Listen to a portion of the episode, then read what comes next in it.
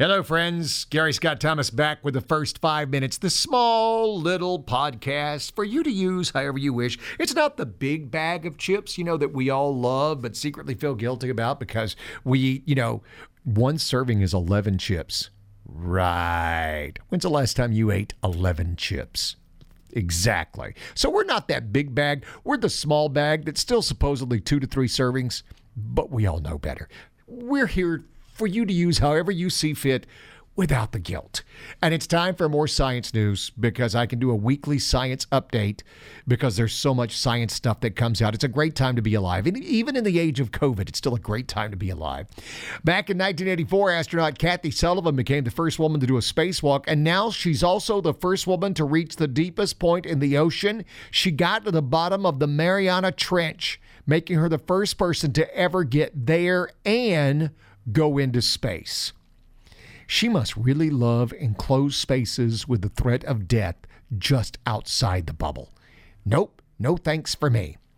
A new study at Yale found that in times of sudden uncertainty, like a global pandemic, we're much more prone to be paranoid and buy into conspiracy theories. Uh, I was reading how they're getting ready to do the final and third stage for this uh, COVID testing, that's COVID uh, vaccine. And I started thinking, can you get people to take it? Because let's be clear, we have a flu shot that barely anybody takes. And if not, especially in this global pandemic, do we force people to take it? Do we make that a law?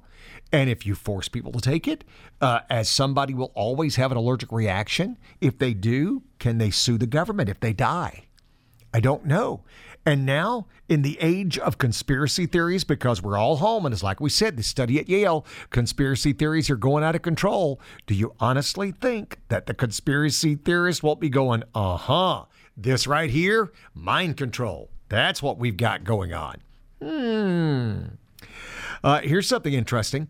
Astronomers in England found a new fast radio burst coming from outer space that repeats the same pattern every 157 days. Now, a few years ago, they had that and they tried to figure out what it was more than a few years ago, maybe, maybe 10 or 20 years ago. And it turned out to be a pulsar or a quasar, but they said this has none of those properties. They cannot figure it out. But 157 days like clockwork.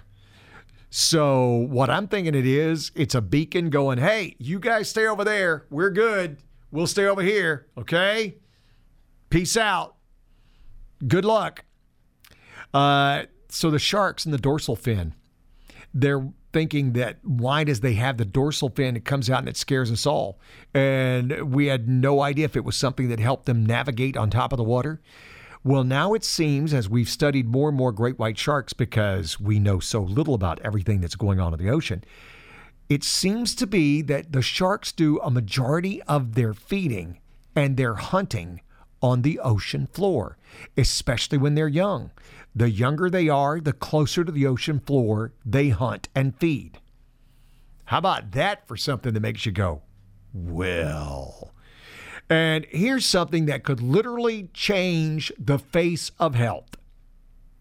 Researchers at Virginia Tech have found a fat burning molecule in our own cells that decreases body fat in mice without having to change their diet.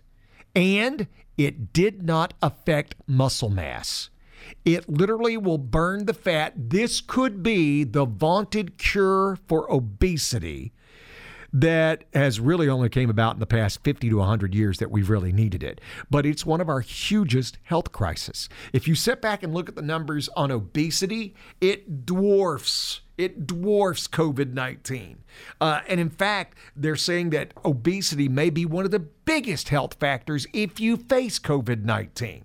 Uh, and so, if they were able to eliminate obesity, has a big effect on cancer, has a big effect on hypertension, blood pressure, strokes, all of that.